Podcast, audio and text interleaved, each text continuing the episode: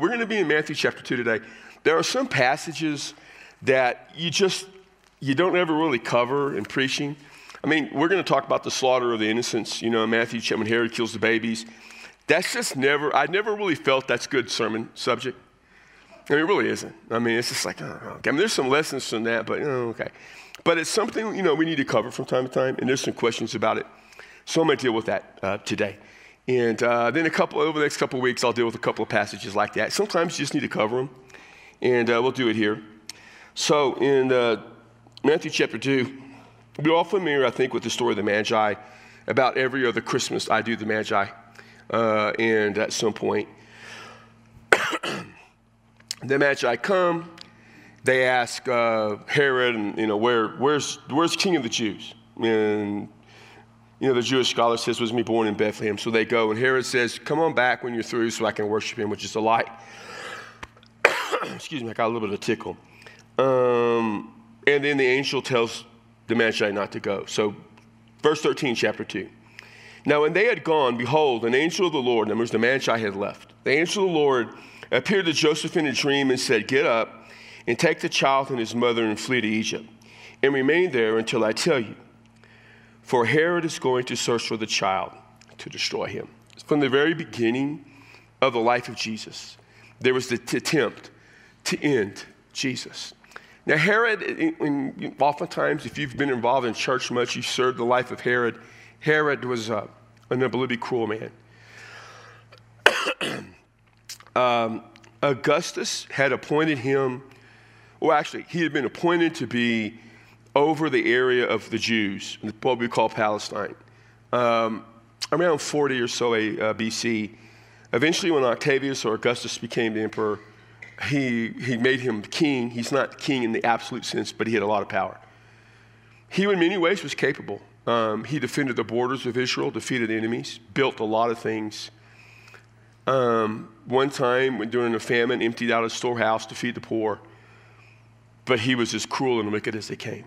And uh, the, the, he killed his favorite wife, killed sons, killed in laws, killed all sorts of people that he thought might be a threat. Um, to his rule. Excuse me. At the end of his life, um, he was afraid that uh, there would be no mourning for him, but only celebration. And he was right. And uh, Josephus records that he had several of uh, the leading families of the Jews, the heads of those families, uh, gathered and put in an isolated place. And when he died, he told his sister to kill him. So instead of celebration, the people would mourn. His sister did not do that. But he was just an unbelievably cruel man. And uh, when he found out there was one born king of the Jews, his desire was to end the life of that one. So an angel said, Go to Egypt. And uh, that way the child, when, when Herod won't find the child to destroy him. Now, here's the interesting thing Egypt is kind of an interesting, all throughout the history of, of God's people, the Jews. Egypt is kind of this refuge they go to. You know, all the way back to, to Jacob. When, when, when, you know, when the famine hit the land, Jacob ended up in Egypt. And ended up in Egypt so that his, his, his children, his 12 tribes of Jacob, could flourish and grow. And then they left Egypt. Uh, there were in Egypt hundreds of thousands of Jews. I mean, I think at one time there's a million Jews. So there was a whole bunch of people there. They were Jewish. So it was an easy place to go to. The other thing that it kind of does is it kind of sets up some parallels between Moses as a prototype, as a foreshadowing of Jesus. And I think it's important sometimes to realize in the Old Testament, I say this all the time the Old Testament is a book of promise, New Testament fulfillment, and it points to something. There's a lot of things that once Jesus comes onto the scene, we realize points to Jesus. We'll see some of that today in some of the passages. There's just pointing to Christ. So, uh, very interesting. As soon as he really is about a few months old, most likely, I think the Magi probably got to Jesus when he was several months old. They fled, probably financed by all the gifts that they brought. Do you ever wonder what happened to all the fancy stuff they brought? It was worth a lot of money. What was it for? To get them to Egypt. God is always planning, preparing, providing in ways that He's always orchestrating things. So, verse 14 Joseph got up and took the child and his mother while it was still night and left for Egypt. It was dangerous to travel at night, but he probably felt he had to go. This would have been immediately. Now remember, the Magi came, saw Herod, went immediately to Bethlehem, just a few miles away. They left. Probably the next day, angels said, Take off, and they left because this is a matter of days. They were gone. he remained there until the death of Herod. And this was to fulfill what had been spoken by the Lord through the prophet found in Hosea 11:1. Out of Egypt I called my son. Now here's the cool thing. If you go to Hosea 11:1, you don't have to. But there's right now, but there's a recounting of God delivering his people. You wouldn't read that not knowing about Jesus and think it was talking about the Messiah. The vast majority of the passages in the Old Testament that we now say point to Jesus, you would not know that before Jesus. Now, there are some that point to the Messiah. Isaiah has some. Um, and other places have them. There were a few places. That's because that's how they believed the Messiah was coming. They believed the Messiah was coming because there were places that pointed to Messiah. But when you look at all of the many, many scriptures that the Old Testament, uh, the New Testament says fulfilled, you look at them and say, well, I wouldn't have known that if not for Jesus. and the amazing thing is to see how God had worked to reveal himself all throughout the people of Israel, always pointing to Jesus. I say this all the time. And you probably get tired of hearing me say it, but this is so important. Because in your attempt to understand the entirety of the Bible, you have to understand the purpose of the scriptures. And many people get the purpose of the scriptures incorrect. The purpose of the scriptures is to reveal God. And the primary revelation of God to man is Jesus. And the Old Testament exists to point us to Jesus. It doesn't exist as a separate entity where God's people failed, so God had to come up with a plan B called Jesus. But eventually, he's going to go back and fulfill all the things he promised to, in the Old Testament to people of Israel. If you look at the Old Testament, it's simply the story of Israel. And you simply look at the Old Testament, is that God set Israel up to be his people and they failed, and at some point, God has to go back and fulfill that, then all the New Testament becomes is a parenthetical, brief interlude in the plan of God. And the problem is, the writers of the Old Testament never think that way. The writers of the Old Testament, the New Testament, Matthew, Mark, Luke, John, Paul, all see their scriptures, what we call the Old Testament, as pointing to Jesus. Which is why Matthew says, this happened to fulfill, to bring to completion. He did it earlier when he quotes the virgin will be with child. You go to Isaiah 7:14. You read that without any idea of Jesus. You have no idea that he's talking about a Messiah. It looks like he's talking about the son of Hezekiah or Isaiah, or excuse me, the son of Isaiah or, or Ahaz will fulfill that. So it's important to understand that the guys who wrote the New Testament all saw Jesus as fulfilling all of that. So,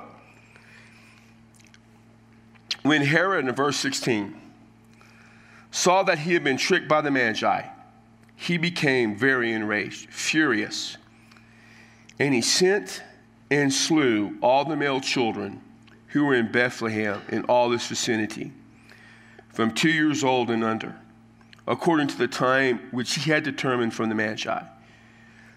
And this had been spoken through Jeremiah the prophet, was fulfilled from Jeremiah 31 15. A voice was heard in Ramah, weeping in great mourning, Rachel weeping for her children, and she refused to be comforted because they were no more. So before I talk about the slaughter of the innocents, let me just say that the passage in Jeremiah, chapter 31, is actually leading up to the promise of a new covenant. And that's the new covenant uh, that, that will also be mentioned in Hebrews. The book of Hebrews says Jesus fulfilled that promise in Jeremiah. Rachel, as the wife of uh, Jacob, is seen as the mother of all Israel, even though she was only the mother of two tribes. and, but she was basically seen, you know, because she was the, the legitimate wife, I guess, of, of Jacob, seen in that way. and we should always understand that all of us, to some degree, are seen as the descendants of Abraham, Isaac, and Jacob in the spiritual sense. The New Testament makes that clear. So here we have this brutal and vivid recounting or, t- or telling us of the story of Herod killing the innocents. Now, there are some who have questions this because it's not found anywhere else, like Josephus doesn't mention it. You need to understand that Herod had thousands and thousands of people killed, sometimes all at one time. It is not surprising that the Jewish historian Josephus, who would not be inclined to mention much about Christians anyway, would mention an insignificant town losing an insignificant number of children by all accounts. So let's talk about this a little bit. Um, Bethlehem was a very small little area, a few miles from Jerusalem. The best estimates were that no more than 20 were killed, which is still brutal. Boys two years and older. It doesn't mean that Jesus was two, but it means that Herod figured that by the time the Magi, when they saw the original, the Magi said we saw a star in the rising, Herod calculated. Knowing Herod, he probably added some buffer in there. He just, you know, two years to make sure. I, I would be, I personally think Jesus was only a few months old because I think they saw the star in the rising in the east before Christ was born. They took the journey beforehand. Either way, it really doesn't matter. But the timing, the timing of certain things, that makes sense. If you know when Herod died, Herod died in 4 BC. And if you understand uh, certain things that lead up to when Jesus would have had to been crucified for everything to happen, then you, you kind of get that. But um, this, is, this is one of those things that are a struggle. Why is this part of the story of Jesus? I know people who refuse to believe in Jesus because of this. That why would God allow this to happen? It's an interesting thing. Let me say a couple things, you know, in looking at all this, and, and some important things to understand about God through all of this. This was not God's will that this would happen, even though in Jeremiah there was a prophecy that would happen. This was God allowing humans to be human, to fulfill all their sinfulness. It is a reminder of the absolute wickedness of the human heart. This is why Jesus had to come because humans were wicked and we're evil. And if we're allowed to go to the full extremes, Herod is the extreme example of evil, obviously. You know, 9, you know, 9,999,000 plus out of every 10 million people aren't this evil. He is the, the one in 10 million. But it is an example of how cruel and evil people are. I find it fascinating that people today will refuse to follow Christ because of this, and a lot of, and, and yet we live in a culture where many of those same people have no problem with the slaughter of unborn children. Even today, now, we're living in a time where there are some who believe that a child can be born, can be alive for several weeks. And if the mother, in a state of despair, kill the child, that it's okay. That's where we live including people in this state who were elected to office, believe that. So it, we need to, I find it fascinating and disgusting at the same time that oftentimes these are the same people, at least who believe in the slaughter of unborn children. None of that is ever what God wants. And I hear people say, well, why doesn't God do something about it? And the answer is God does do something. Let me remind you that God always, uh, God does two things. He gives us the freedom to be evil. If God didn't give us the freedom to be evil, we would never exist. Why didn't God do something about evil? Well, what would you have him do? Stop it, okay? So here's the question When does he stop it? Does he stop it before it ever occurs? Should he have stopped Herod before he ever executed his plan? Then why didn't God stop Herod before he killed any of his family? Why didn't God stop Herod before he killed innocent Jews? Why didn't God stop the Romans from putting their children out on the streets when the father decided he didn't want the child? Infanticide. Why, why didn't God just kill all the Romans who might at some point put their child out to die? Why didn't God destroy all the pagans who sacrificed their children to idols in the Old Testament before they did it? Because eventually he did. I mean, at some point, when does God act to stop the evil that has not yet occurred? And if he does so, then how do you and I ever have freedom? It's a tough question. But the problem isn't with God, it's with us. World War II, there was a guy named Hitler. Why didn't God stop Hitler? Well, eventually he did. Americans, some of you maybe, certainly people in your family. I had a step uncle on the third wave at Guadalcanal, brutalized for life after that. I had an uncle who was the highest ranking POW in Vietnam. Um, in the Hanoi Hilton was Senator McCain. He uh, outranked Senator McCain, and uh, he was a prisoner there. Many times God has used people to stop evil at some point. But you know when Hitler could have been stopped? When the German people elected him, they could have stopped that a long time. There were times we could look back and say humans always had the opportunity to stop evil. Always. I mean, always. We choose that path. Read the pages of the Old Testament. God allowed the Assyrians to overthrow the northern kingdom. Why? Because the northern kingdom of Israel was evil. They did evil, wicked things. He allowed pagans to defeat them, and then he defeated the pagans with other pagans. the truth of the matter is, God always intervenes to stop evil. But he lets evil run its course so we'll understand how cruel we are and how good God is. People who aren't followers of Christ probably can't understand that. I don't expect them to. And oftentimes, when I answer their questions, I answer it a little bit differently and a little bit softer. But if you're a follower of Jesus, you should be able to understand that. That God lets the cruelty of man flourish so that we see why we need Jesus. The slaughter of the innocents is the evidence of why Jesus came. And it's a reminder that both human and the beyond human, you know, Satan himself, tried to stop Jesus from the very beginning. It was the constant battle. When I read this story, with all the sadness of what it is, I'm also reminded of when Pharaoh tried to kill the Egyptians. And God brought Moses out of that to deliver his people. God is always bringing someone to deliver. In the end, why wouldn't God just end all of it and start from scratch? But he didn't. So this happened. Verse 19 Herod died. And an angel of the Lord appeared in a dream to Joseph in Egypt. He said, Get up, take the child and his mother, and go to the land of Israel, for those who sought the child's life are dead. he just says, Go back, but he didn't tell him where to go. Find that fascinating. So it looks like he was going to go ahead and go back to Bethlehem because that's, you know, that technically is the hometown, even though he, he didn't grow up there necessarily, that that's where he was going to take him.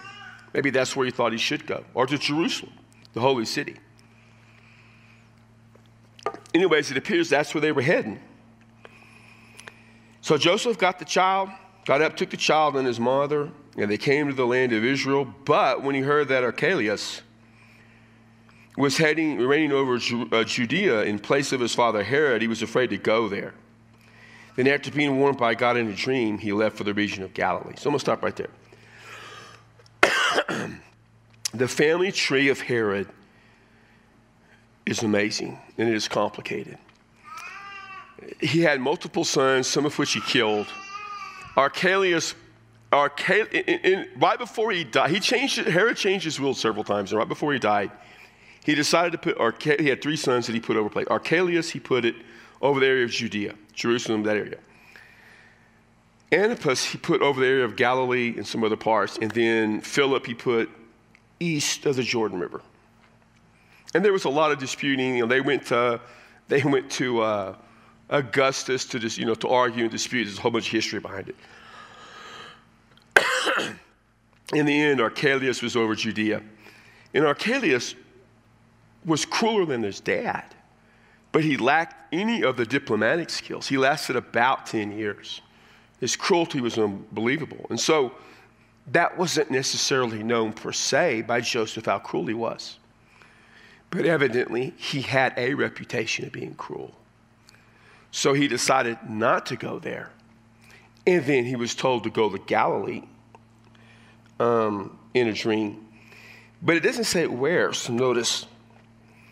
He came and lived in a city called Nazareth. This was fulfilled to fulfill what was spoken through the prophets. He shall be called a Nazarene. Now, here's what's fascinating there's no place in the Old Testament where it says that.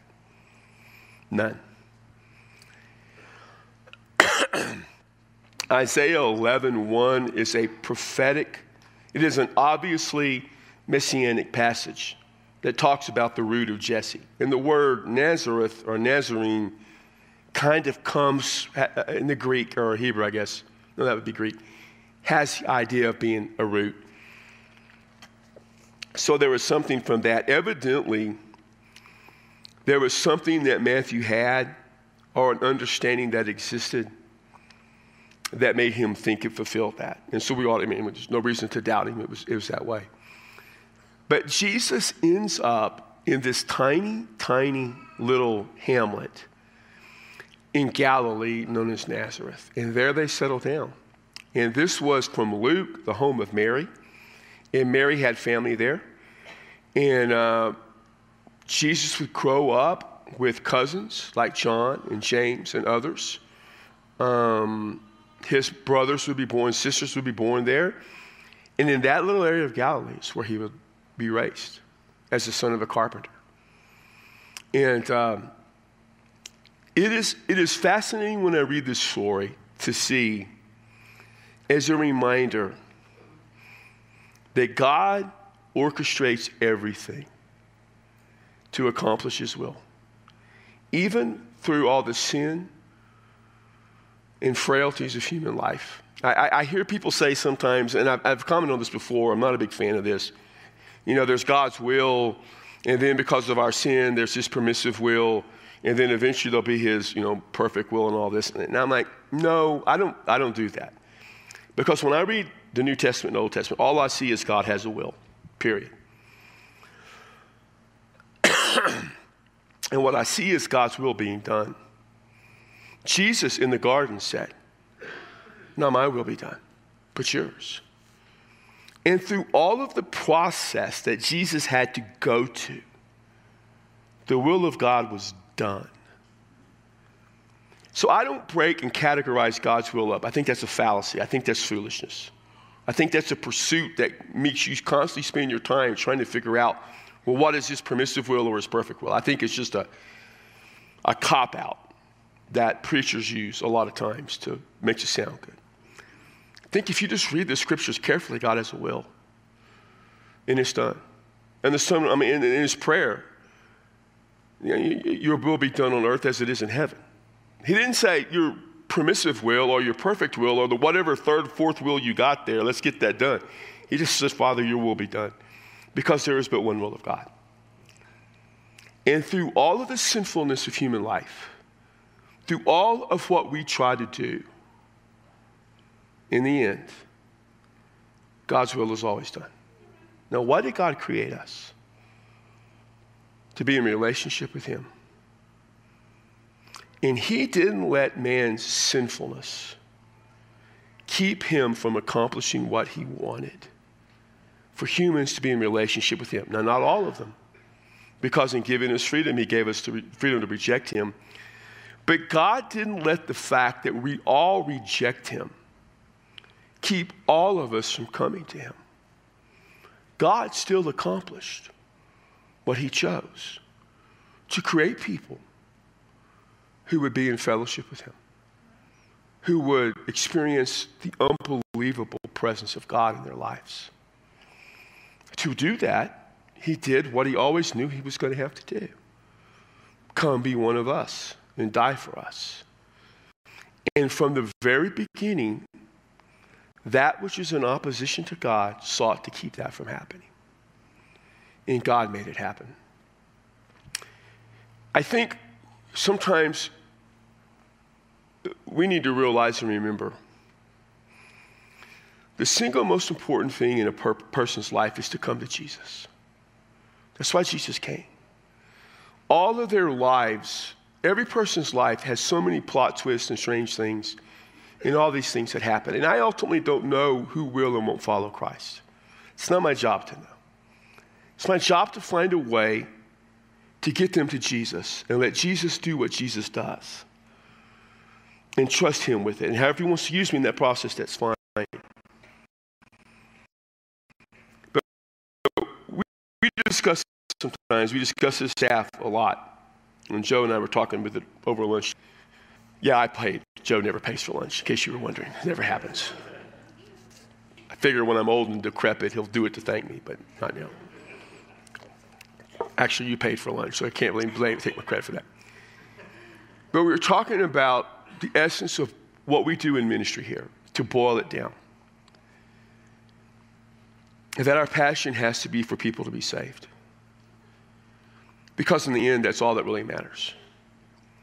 When they face Jesus, when they face the judgment, the first and most important thing will be did you trust me? Not did you believe all the doctrine correctly? Did you get your understanding of the seven days of creation right?